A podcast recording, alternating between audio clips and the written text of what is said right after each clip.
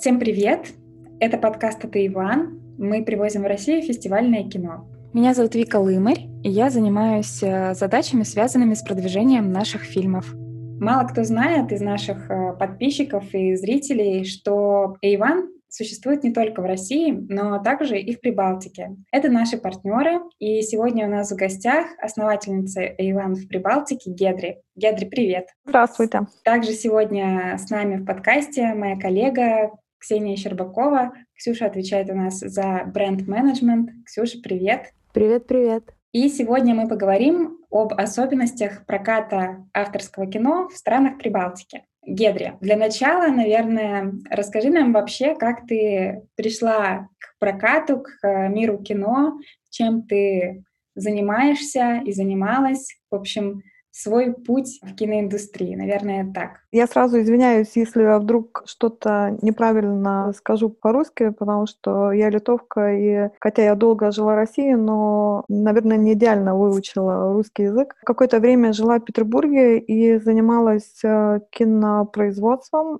кино, реклама, видеоклипы. И это было достаточно долго. Это была работа и с игровым кином, и продюсирование. Через какое-то время я решила вернуться домой в Литву, и мой друг Даниил Горошко предложил мне вместе с ним попробовать организовать интересные кампании с концептуальным фестивальным кином в Прибалтике. И я 10 лет как вернулась в Литву. Сперва я открыла компанию вместе с Даниилом в Литве. Потом мы решили, что нужно делать это Эстонии, потом Латвии. Сейчас в результате у нас двоих есть э, три компании в трех странах. Даниил чаще всего работает на расстоянии и помогает мне, сколько он может при своей занятости. Теперь я вместо кинопродюсирования занимаюсь, я бы даже не сказала кинопрокатом, наверное, может быть, по-русски это кинопрокат, но больше нюанс на киноэдукацию, кинораспространение такого более сложного сегмента. А можно я еще уточню, потому что это очень интересный момент, но мне кажется, или у тебя, когда ты еще не создала кинопрокатную компанию, а работала в России, что ты работала даже с Земфирой, по-моему. Ну да, я делала разные музыкальные проекты, в том числе у меня параллельно еще была звукозаписывающая компания «Звезда Рекордс» когда-то давно, и я очень люблю музыку, и мне очень нравится. Я выпускала разные музыкальные электронные альбомы, разные группы, в том числе я делала музыкальное видео, и вот клип «Земфира. Бесконечность» — это мой проект. Я очень горжусь этим проектом. Прекрасный, по-моему, получился работа. Класс. Да, но это уже как прошлая жизнь. Это очень хорошо вспоминать, э, но я очень много работала со съемками, и у меня было много очень разных киносъемочных проектов. И сейчас в Литве я этим вообще не занимаюсь, потому что другой этап. Но это очень интересно, как проживаешь новую жизнь. А вообще ты получал какое-то образование, связанное с кино? Я специалист по кинопроизводству, но я всегда тяготела как человек э, более сложным кино и очень много смотрела в свое время более сложную классику. С детства я смотрела и Висконти, и Бергмана, и Феллини. Мне эти режиссеры были еще до кино как бы авторитетом для меня. Сейчас я преподаю иногда в университете литовском, и молодежь вообще не знает э, киноклассику. Они, даже те, которые приходят на кинокритиков в Литве, они не очень, не очень знают киноклассику, что меня удивляет. А вот эта любовь к такому классическому кино и вообще к миру кино, она у тебя появилась сама или у тебя, может быть, в семье было как-то это традицией? Ну, э, мне кажется, что я из тех белых ворон. Мне с детства нравилось выглядеть по-другому, слушать другую музыку и смотреть другое кино. Я всегда была сама по себе. Ну, может быть, э, как-то это с рождения, может быть, с воспитанием. Не думала никогда. Ну, то есть там родители, например, они там, не садили тебя перед телевизором и не говорили, так, сегодня мы смотрим Хичкока.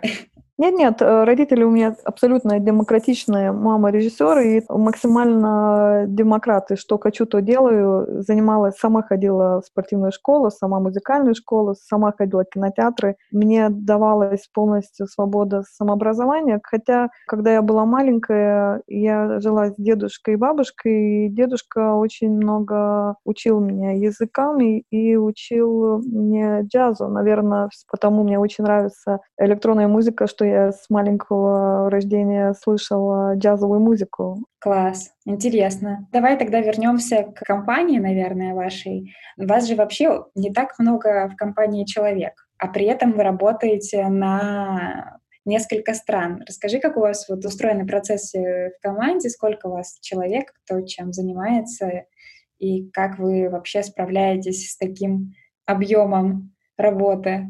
У нас есть э, мой эстонский ассистент, который занимается Эстонией, который знает эстонский язык, нюансы языка, характеры эстонцев, что очень важно, потому что эстонцы очень серьезно отличаются от литовцев или русских, или латышей. Есть э, Литве, главные, как правая рука, Довидас, который занимается коммуникацией и рекламой, он занимается всеми тремя странами вместе со мной рекламой фильмов и концептом компании. Он учился в Лондоне на маркетолога и долго жил в Англии, вернулся в Литву и имеет также какой-то сторонний взгляд на дела. И то, что он был какое-то время не в этом кругу литовцев, а из стороны. И это очень интересно. Нам получается тандем что он имеет такой же примерно взгляд, как и я, на сильные стороны или слабые стороны. А Латвии мы делаем понемножку все. Получается, что Латвии такого ассистента нету, потому что это самый маленький рынок, и я там работаю одна, но с помощью многих людей по найму, которые нанимаются конкретно, если нужно пресс-релизы распространить, написать. Есть люди, есть журналисты, которые помогают, есть редактор, но это все люди не в компании, а которые нанимают нанимается на конкретную работу. Э, получается, что вас, по сути, двое-трое человек, которые работают в команде. Нас, например, где-то человек 12, и то иногда кажется, что как будто бы не хватает иногда рук.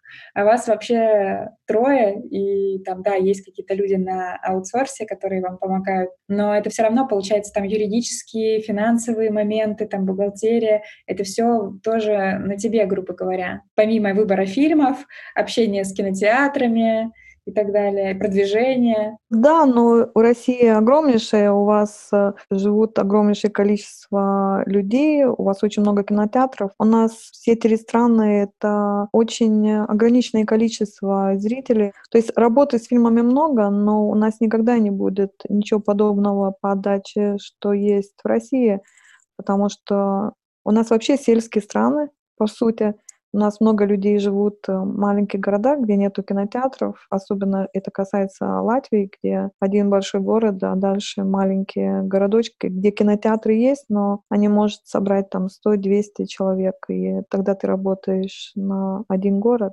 Ну, а вот, к примеру, насколько у вас конкуренция в кинопрокате большая? Сколько вообще кинопрокатных компаний существует в Литве, Латвии, Эстонии? Я так не уверена в стопроцентных числах, но в Литве, наверное, 15, в Эстонии, наверное, также столько же, а в Латвии, наверное, 5. Это учитывая разные масштабы. Да, да, есть мейджеры, 3-4 компании Universal, Sony, которые имеют контракты с американскими мейджерами, и иногда они покупают независимое кино, как мы. Есть компании также большие, которые работают с российскими фильмами, и есть такие концептуальные компании, как мы. Ну, такие компании, как Иван Фильмс, теоретически нету, потому что компания создается или при кинотеатрах, то есть когда кинотеатр становится дистрибьютором, потому что он тогда получает 100% от фильма, он не делится с дистрибьютором, и это иногда выгодно. Или при фестивалях больших. У нас есть большая сила, это кинофестивали, они также становятся прокачками, чтобы покупая кино как бы для проката, делать огромнейшее количество сеансов во время фестиваля.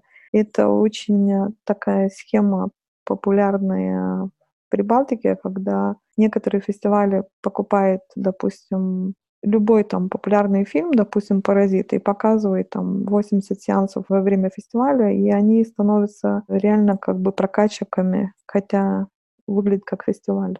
Но при этом получается, что покупают права не как фестивали, а прибыль получают как прокатчики, грубо говоря. Ну да, они, они покупают как прокатчики, отдают своему же фестивалю как бы права на фестиваль, а уже из проката они получают меньше денег. То есть таких совсем независимых это сложно, потому что получается, что ты деньги получаешь только от проката, и это достаточно тяжело выжить из этого. Гедри, э, у меня вот по ходу беседы возник вопрос. Как выясняется, это не очень прибыльное дело, да, заниматься авторским кино в странах, которых вы прокатываете. Получается, наверное, возможно, я романтизирую, но кажется, будто есть какая-то миссия. И есть ли она вот такой вопрос? То есть вы занимаетесь кино, потому что вам это нравится, разумеется, но, возможно, есть еще какая-то там супер миссия, которая стоит, э, ну, скажем так, в идеале, идеалом служит. Естественно, работая в России продюсером каких-то дорогих проектов, я получала намного больше денег, чем э, зарабатываю и сейчас, потому что есть э, фильмы, как, допустим, итальянское, немецкое кино, которые в любом случае не переносят так много зрителей, как бы мне хотелось. И любое наше кино, оно не имеет такой популярности, как мультиплексовые боевики или Sony продукции.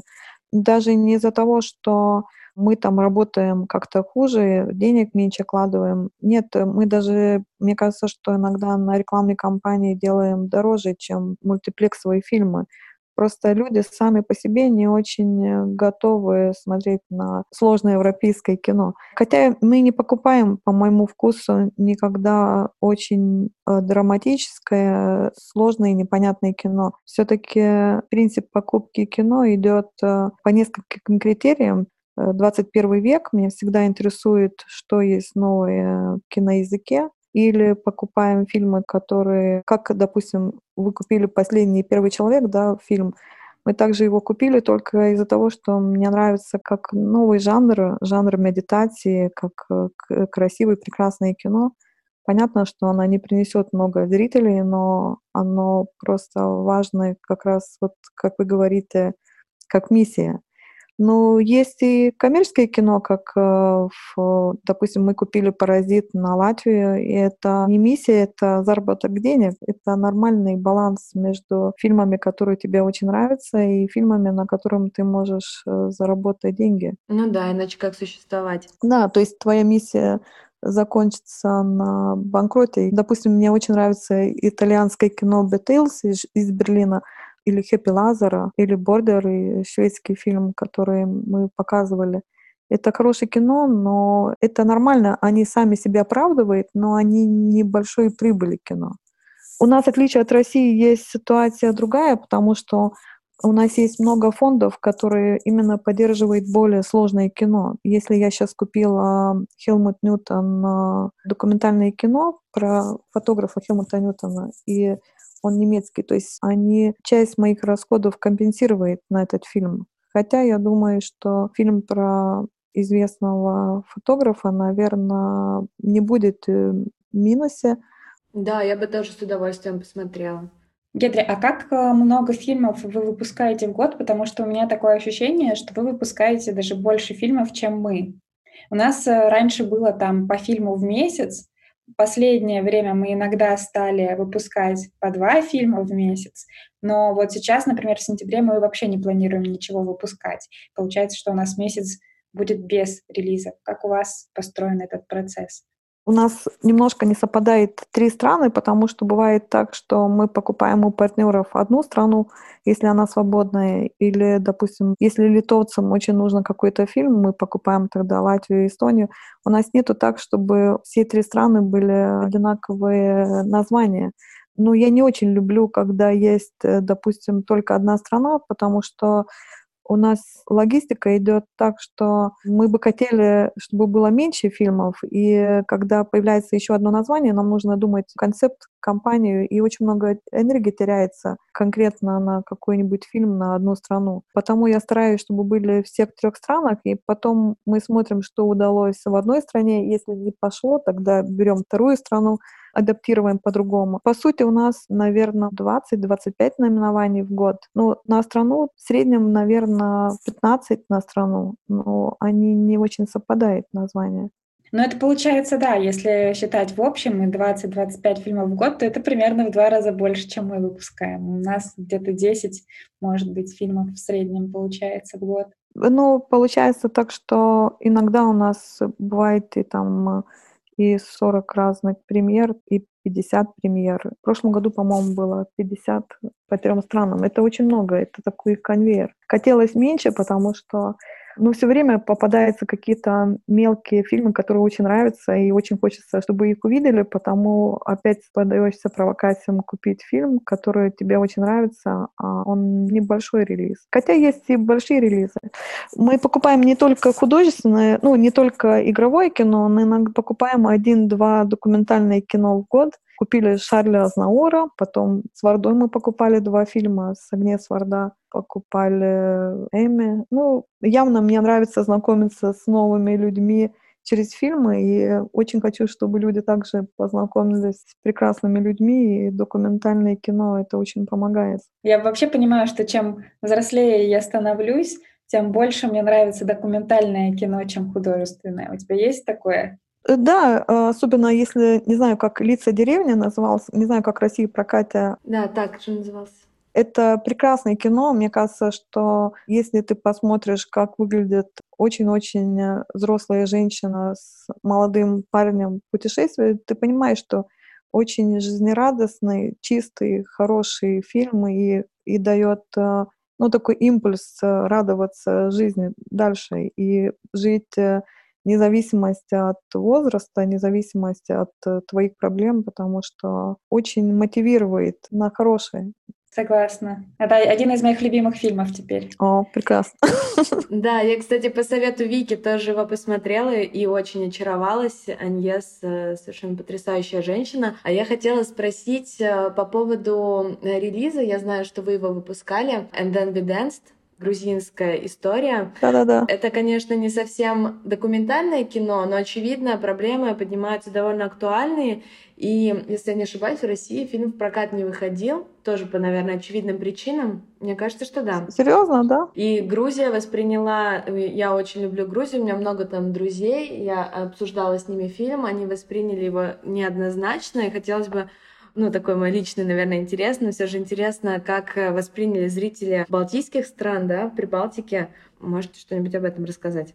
Э, фильм очень-очень э, хорошо прошел во всех трех странах.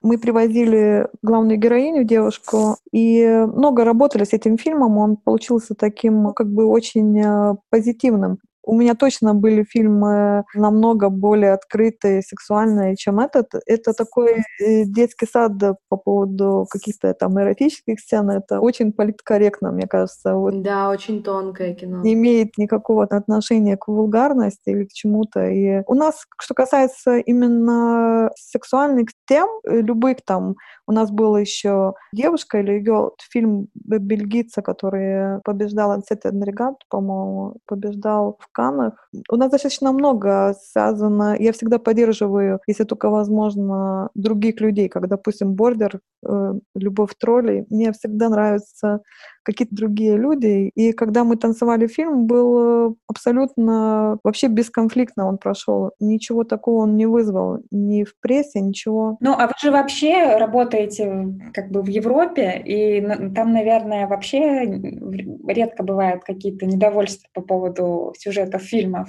Или бывает? В трех странах разные, потому что Литва католики, а Латвия и Эстония протестанты протестанты намного спокойнее вообще ко всему смотрят, не зажатые религиозно. Католики, Литва, Польша, они все время видят во всем э, какой-то разврат. Католикам не очень нравятся все эти быть свободным. А протестанты, наоборот, они очень свободные. Потому Эстония, Латвия не понимают, что это такое ценз. Они говорят, что если там нет очень огромнейшего насилия, это можно смотреть всем. Все очень спокойно. Литве, наоборот, есть э, кинокомиссия, которая дает каждому фильму ценз, как Россия. Это не прокатное удостоверение, но собирается комиссия достаточно солидная и дает э, ценз. Плюс 16, значит, нельзя детям смотреть. Это может быть плюс 13, это может быть только 18.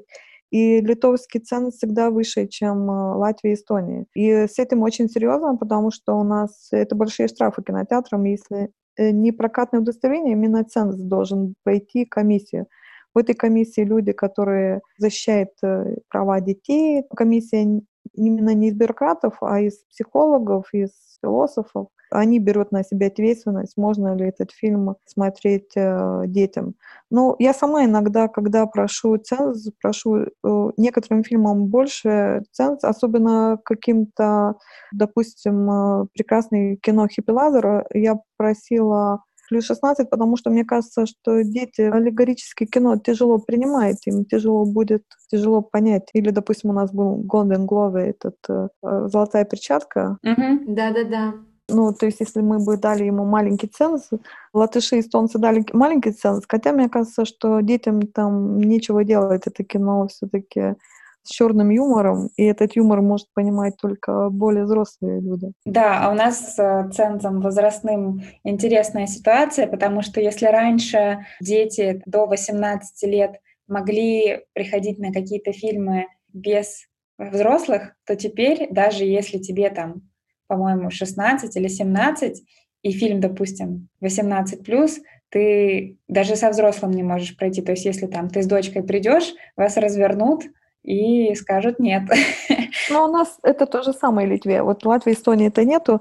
Но литовцы, я говорю, что католики, люди такие, ничего не сделаешь, у нас такой менталитет. И на самом деле Европа очень разная, очень разные э, цензы дает на каждый фильм. И есть э, Швеция, есть там Италия, они по-разному воспринимают те же самые фильмы, или там Литва и Эстония. России кажется, что Литва, Латвия, Эстония одинаковые восприятия кино. Э, нет, у нас абсолютно разные. И по статистике видно, что то, что нравится литовцам, вообще не понимает э, эстонцы или наоборот.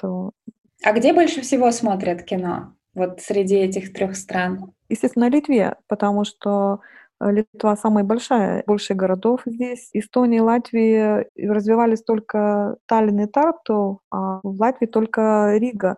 Из-за этого есть ну, неровное количество жителей, то есть деревняк э, люди менее смотрят кино, чем в городах. А Литва, э, наоборот, у нас Вильнюс, Каунас, то есть у нас до 100 тысяч много городов, а у них э, или большой город, или город уже 80 тысяч, а у нас до 100 тысяч. И из-за этого другое количество людей, которые смотрят. Ну вот, а ваша аудитория, которая ходит, например, в плане возраста, она примерно одинаковая или есть какой-то перекос, что в одной стране больше любят авторское кино молодежь, а в другой более взрослая аудитория. Как у вас есть какие-то наблюдения по этому поводу? Что меня удивило, в Эстонии много очень пожилых людей смотрят кино, а в Латвии очень хорошо смотрят кино, где есть э, звезды. В Литве более белые вороны. Литовцам нравится иранское кино, нравится корейское кино. То есть Литве может э, выстрелить совсем непонятные тенденции. Здесь можно показать марокканское кино, неизвестный святой я купила в Канах, и нормально смотрели. В Латвии, Эстонии тяжело проходят какие-то такие более экспериментальные кино. Мне кажется, что Литва более готова на какое-то странное кино. При этом интересно, что ты говорила, что в Литве э, более да, какие-то скептически настроенные ребята. Это э, не те, которые смотрят кино, это общество, которое смотрит кино, они очень демократичны, им все хорошо. Но у нас есть религиозные люди, которые чаще всего не смотрят мое кино. Они вот э, находят всегда возможность написать какую-то жалобу и сказать, вот, почему вы показываете такое кино. Это связано тем, что те, которые смотрят кино, и Латвия, Литве, Эстония, которые смотрят такое концептуальное кино, которое мы привозим, или там фестивальное кино, оно примерно такое же. Но общество, которое не смотрит кино, Латвия и Эстония спокойнее относятся к всяким цензам. Я не уверена, что те женщины, которые жалуются, что их дети посмотрели какое-то непристойное кино, ходят вообще на мое кино. Не там, не там, не там. Они просто... Ну, допустим, был Озона фильм, э, как он назывался, последний Озона фильм? По воле Божьей. По воле Божьей. Очень странный. Эстонцам это вообще не было актуально, потому что им не важно эти всякие религиозные вещи, вещи потому что Эстония самая менее религиозная страна в Европе меньше всего верующих людей. Латвия как бы непонятно как, а литовцы очень были обижены, что как наших этих священников здесь педофиловыми выставляют. Сложное кино было для проката при Балтике, потому что никому не было так актуально это кино. Да, очень важная отдача. На каждый проект придумываем что-то такое, чтобы это был символ фильма. И у нас был фильм Little Joy, он «Маленький Джо», по-моему, назывался в России, да? Угу. Малыш Джо, по-моему, как Малыш Джо, да. Там о женщине, которая работает ботаником и выращивает в лаборатории цветы. Мы сделали цветочек счастья, мы купили много гладиолусов, тюльпанов, семена, ну не семена, как это? Ну, луковицы. Луковицы, луковицы, да. Положили прозрачные пакетики и сделали такие карточки, что вы растите цветочек и поймете, какое счастье есть в цветочке. Ну, как бы символ был. И мы в каждой стране по 500 этих цветочков, и пришедшему на премьеру ну, давали как подарок эти цветочки. И совсем недавно нам стали присылать, э, что из них выросло, потому что это была весна, а сейчас уже осень, и нам присылали гладиолусы, тюльпаны, когда дома выращивали. Но больше всего гладиолусов было, потому что, по-моему, Латвии мы купили всем гладиолусы, такие красивые гладиолусы, я подумала, боже, вот это и есть отдача, и люди как-то, знаешь, что-то с собой взяли. Mm-hmm. Или мы делали золотую перчатку, мы придумали всю рекламную кампанию, потому что у нас же цензы, нельзя э, Facebook, Instagram блокировать, если есть сцена насилия. Мы долго сидели, думали с Довидосом, какой символ этого фильма, и мы поняли, что пахнущие елочки, потому что этот убийца на свои жертвы вешает водительские эти елочки. Плюс 18 на елочке, то есть елочка зеленая и плюс 18. И мы дарили э, людям этих елочек, кинотеатры вешали елочки, вся наружная компания была все, что возможно, мы закрыли елочками, триллеры, все сцены насилия закрыли елочками. И было очень весело, потому что фильм такой сложный, это выходило, ну, весело, комедия ужасов и, или там драма. Кинотеатры очень жаловались, что страшно воняет эти ваши елочки, снимите побыстрее.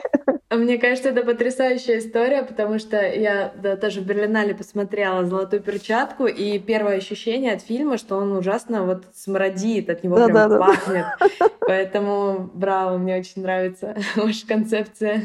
Ну, мы очень много всяких разных вещей придумывали на каждый фильм, и это нам нравится фильм, мы придумываем всякие разные символы и стараемся не делать э, сумочек. Ну, очень редко делаем какие-то открытки и стараемся максимально, ну, что такое креативное придумать. Сейчас э. у нас будет фильм «Наркомама», очень странный, нетипичный нам фильм, и там она полицейский работник, будет выпускать, по-моему, какая-то в Москве компания э, Капелла, по-моему. И там э, прекрасная актриса, она днем работает в полиции, а во время обеда продает партию гашиша или что-то такое, и она продает таких турецких сумках, которые на рынке. Мы сделали всю такие инсталляции этих э, клееночных сумок, и кинотеатры повесили как флаги эти клееночные сумки. Мне кажется, что мы пытаемся лавировать между хорошим вкусом и хорошими актерами. Я иногда покупаю, может быть, не самые сильные кино, но с прекрасными актерами. И ну, вот это редкое кино, которое не участвовало в основных фестивалях. Ну, я очень люблю эту актрису и в любом случае рада, что она снимается и поддерживаю ее. Хотя немного фильмов с ней есть. По поводу аудитории мы затронули этот вопрос, поняли уже, чем она отличается в разных странах. Но вот интересно, есть есть ли какой-то конкретный портрет человека, ну, может быть, в каждой отдельной стране, который ходит именно на ваши фильмы? Если бы я знала точно таргет, было бы хорошо, но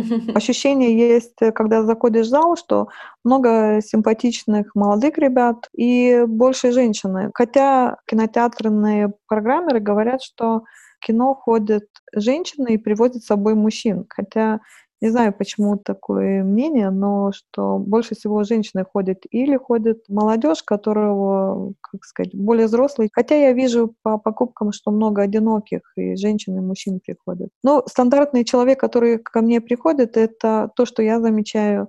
Мне кажется, что такие более любознательные, более странные. Хотя есть того, что мы концептуалисты, что мы модные, у нас еще есть так как бы модная публика, которые отслеживает наш Facebook, э, наш Instagram. И есть очень большое уважение компании именно имени. То, что если мы привозим, э, значит, э, соответствует какому-то качеству. И у нас есть ну, немного, но есть фолловеры, которые, которые отслеживают, что мы делаем, и там их, не знаю, на Вильнюс, наверное, на Литву, наверное, 8 тысяч, которые отслеживают, что мы делаем, и они не всегда может к нам прийти, но есть постоянные наша публика. Мне кажется, что в России также вы работаете это с какой-то там сегментом, который отслеживает вас и смотрит, что вы делаете. Ну да, у нас есть своя аудитория, как нам кажется, и нам бы хотелось ее расширять. Мы их очень любим, и кажется, что есть такое некое комьюнити. Да, мы часто, ну, во всяком случае, в Петербурге после премьеры ходим в пив-пав, потом обсуждаем фильмы. Mm-hmm. Да, есть такая тенденция. И еще возник такой вопрос, пока вы рассказывали. Наверняка есть какие-то специальные классные кинотеатры в этих странах. Не знаю, может, быть, нет. Во всяком случае, я помню, что когда мы записывали подкаст с Данией Дорожко, с э, нашим основателем, он нам порекомендовал очень много классных кинотеатров в Берлине. Я подумала, что будет интересно нашим слушателям,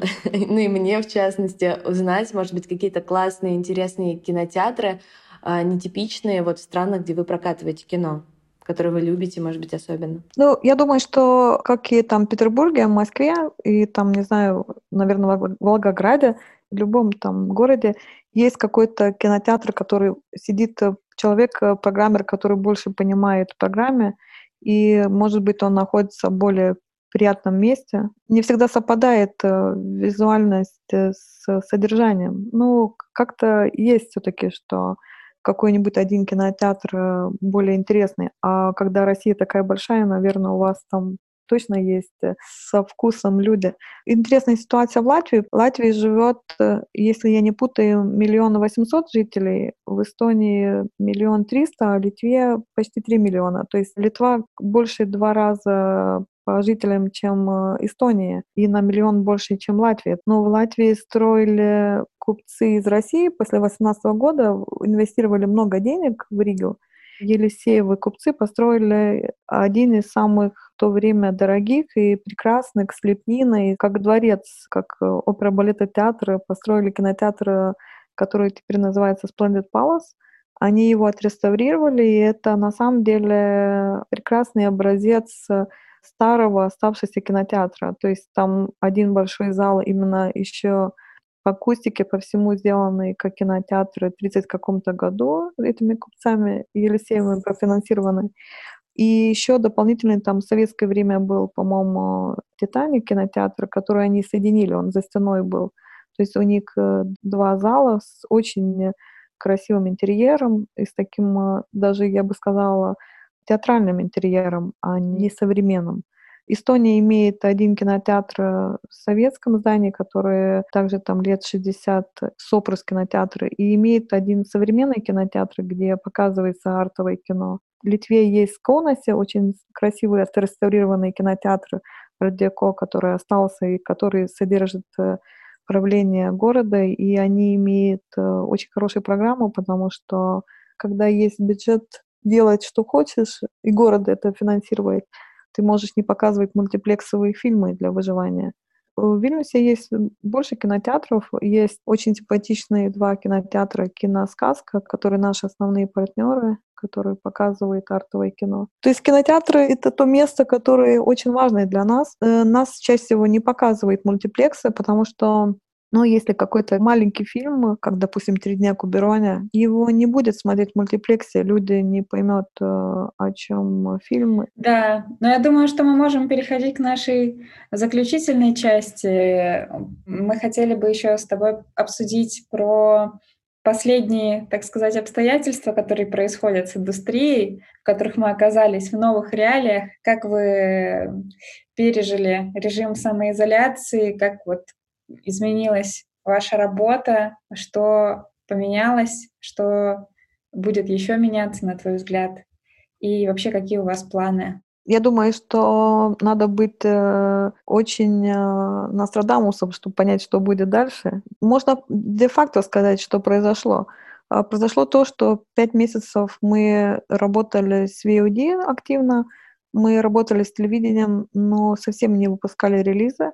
То есть, что, в принципе, для меня, как человека, который придумал, что мы будем показывать кино в кинотеатрах, и что я все время поддерживала кинопрокат, и мне кажется, что публичное совместный просмотр в кинотеатрах — это одно из больших удовольствий. Не очень поддерживала эгоистичные просмотры одиночества у телевизоров. Кажется, что это в вторичном рынке хорошо, но все-таки самая большая магия кино именно смотреть вместе с кем-то в большом зале с хорошей акустикой. Ну, я за коллективные просмотры. И Естественно, немножко шоковое состояние было от того, что происходит в наших странах, что происходит в мире, и как бы тяжело смириться, что мир изменился. Но мир изменился, и понятно, что сейчас очень много разрушенных бизнесов, разрушенных компаний, планов, и нужно голове перестраиваться, потому что 10 лет мы работали на одном направлении и строили компанию без учета корона-кризиса. Теперь нужно все пересматривать и переделывать, что очень тяжело психологически. Ну, думаю, что будущее за борьбой против пиратов, потому что пираты плохо и для России, и для Литвы, и для Латвии, и для Эстонии, и для всего мира. Нужно много инвестировать и много делать так, чтобы были легальные просмотры, потому что если не будет зарабатывать э, производители денег, все банкротирует. Люди смотрят кино, но они смотрят э, в интернете, и чтобы они заплатили небольшие деньги правообладателям, а не пиратам, это нужно наводить порядок. И мне кажется, самый большой э, акцент должен быть во всех странах борьбы против пиратов. А все другое, как бы, понятно, нужно и дальше работать э, в реальных кинотеатрах, нужно делать интернет-кинотеатры, но пока не будет наведен в интернете порядок, все это будет э, против нас, это бессмысленная работа. А вот еще вопрос, помогало ли государство вот в этой ситуации с пандемией кинопрокатным компаниям и вот таким малым бизнесом? Э, прямую нет. Европа поддерживает прокатчиков, которые занимаются европейским кино, и мы имеем программы помощи. За каждый зритель мы получаем обратно фонд, который мы можем потратить на покупку прав или на рекламные кампании. То есть если раньше мы получали за один зритель фонд 90 центов за один зритель до 14 тысяч зрителей, если ты показал 10 тысяч зрителей, ты 9 тысяч фонд мог иметь а сейчас этот фонд стал евро 35, то есть ты уже имеешь не 9, а 13 500. Здесь они увеличили потом чтобы в будущем мы могли выжить, там есть некоторые помощи фондов. Но само по себе государство, Литва придумала программу, чтобы кинотеатры не разорились, потому что пять месяцев плохо все работали, и сейчас работает на 50%. Придумали помощь кинотеатрам и дистрибьюторам, но это небольшие деньги, тысяч пять или десять будет э, на каждую компанию. Но это не те деньги, которые может спасти компании, но помогает чуть-чуть эстонцы. Латыши не помогают, потому что у них дистрибьюции вообще не существует, им некому помогать. Если мы хотели получить э, поддержку от государства, но ну, мы хотели заниматься VOD, мы хотели заниматься ТВ, тогда, если бы я попросила, я бы нарушила бы закон, если бы я не сказала, что я занимаюсь VOD. Если бы я остановила компании и перестала бы пять месяцев работать, государство бы меня содержало, компанию содержало бы. Но это, мне кажется, что это слишком э, рискованно было бы совсем закрыть компанию. Еще такой небольшой вопрос. Есть ли большая разница в цене на билеты в разных странах, вот, э, в которых вы выпускаете фильмы? Нет, только в разных кинотеатрах, как и России, наверное. То есть если есть сеньорский билет, или есть студенческий билет, или есть э, регулярные билеты, ну, они очень большая разница между ними. Сеньорам самые маленькие, наверное, утренний сеанс 3 евро, наверное, регулярные там 7-8 евро. Ну, какие-то такие цены. А как у вас э, сейчас обстоят дела с прокатом? Вы уже открыты, вы выпускаете кино, люди ходят или все пока еще? У нас все открыто. У нас очень разные ситуации теперь с коронавирусом в этих странах и разные ситуации с государственным политикой, потому что в Литве выборы, потому у нас там самые странные какие-то запреты. В Литве можно э, с масками каждый второй человек, и на улице можно до тысячи зрителей. Те сеансы, которые у нас были open они все оправдались, все хорошо. Именно на улице можно собираться до тысячи, даже, по-моему, больше.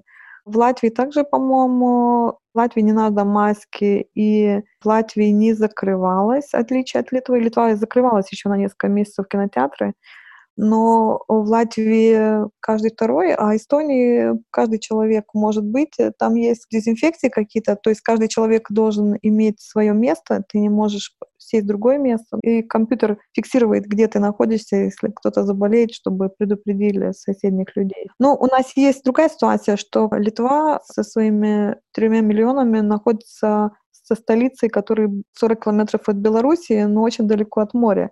Нам до моря из Вильнюса ехать 300 километров. И из-за этого летом у нас э, все уезжают на озера, на море, в кинотеатрах в Вильнюсе нет людей. А Рига и Таллин находятся на морях. Они имеют свою Юрмалу или свои пляжи. Нету такого массового отъезда на море. У нас очень много кто берет свои офисы и перевозит на море на лето, потому у нас в кинотеатрах и так очень мало людей. В Литве сезонно закрывается на три месяца кинотеатры, что Латвия, особенно Эстония, никогда не делает. Эстонии не закрывается ни один кинотеатр на лето. А у вас рассадка тоже через одного в залах? Ну, там, знаешь, постоянно меняются планы. То придумывает метр и метр стороны, то каждый второй ряд. На самом деле, самый кинотеатр уже не понимает. Сейчас мы выпускаем в сентябре э, два фильма в Латвии, два фильма Эстонии, Литве не выпускаем. Но выпускали три фильма в августе в Литве, ну, опенейровские вот эти сеансы были очень хорошие.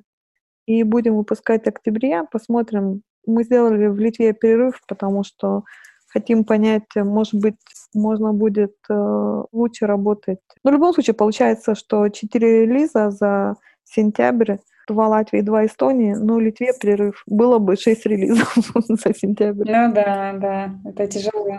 Мы выпустили в августе 7 релизов, в сентябре немножко меньше. А как вот в таких условиях бывает, что до какого-то фильма меньше получается уделять внимание? Есть ощущение, что нелюбимый ребенок кто-то в итоге из фильмов? Как мы покупаем фильмы? Быстро расскажу. То есть есть э, фильмы, которые посмотрим в фестивалях и сразу покупаем после просмотра. То есть понравился фестивалик. Есть те, которые посмотрели, долго думали, потом все-таки решили купить, э, ну, продумывая. Ну, так очень редко получается, чтобы покупали через какое-то время. Может быть, как-то понимаем, что программе не хватает конкретного вот такого фильма, там, или комедии, или там драмы. А есть еще пресейлы. Вот с пресейлами сложно, потому что мы покупаем на читании сценарий, на актерах, на режиссерах. И эти пресейлы — это кот в мешке, и, и вот это самое опасное. Вот у меня был фильм, который, по-моему, также и Россия купила, Кулио Мадема «Мама», который я страшно не излюбила. Он очень дорогой был. Я не знаю, как там Россия отработала. Не очень хорошо. мне казалось, что э, режиссера нету, режиссер здесь Пенелопа Круз, и меня это так раздражало, этот фильм, хотя мы вышли с ним плюс, все хорошо, но это редкий фильм, который мне вообще не ложилась душа на него. Редкий случай, когда мне самой было непонятно, ну и что же мы купили. Хотя много кому нравился, и э, точно были хорошие отзывы на этот фильм у кого-то, но я даже не могу психологически понять. Но может тот случай, когда мне не нравится мелодраматическое женское кино. Угу, угу, да. Но там и тема непростая, да, вот это заболевание, как бы тяжелое достаточно кино. У нас тоже нам было. Ну, молочные зубы также прекрасное кино, мое любимое. Да, да. Тема такая же, но это же совсем другое кино, чем мама. Да, подход другой совершенно, это правда. Я думаю, что мы, в принципе, можем тогда заканчивать нашу дискуссию. Мне кажется, мы очень хорошо поговорили, много чего обсудили. Спасибо, девушки. Спасибо большое. Удачи в прокате, держитесь, чтобы полные залы и много проданных билетов. Да, Гедра, спасибо большое за беседу и успехов э, вам в прокате в этом году и нам тоже. Спасибо большое, уважаемые друзья, что дослушали до конца. Мы будем рады услышать от вас обратную связь в комментариях и увидеть ваши лайки, если вам понравился подкаст. И до встречи в кино.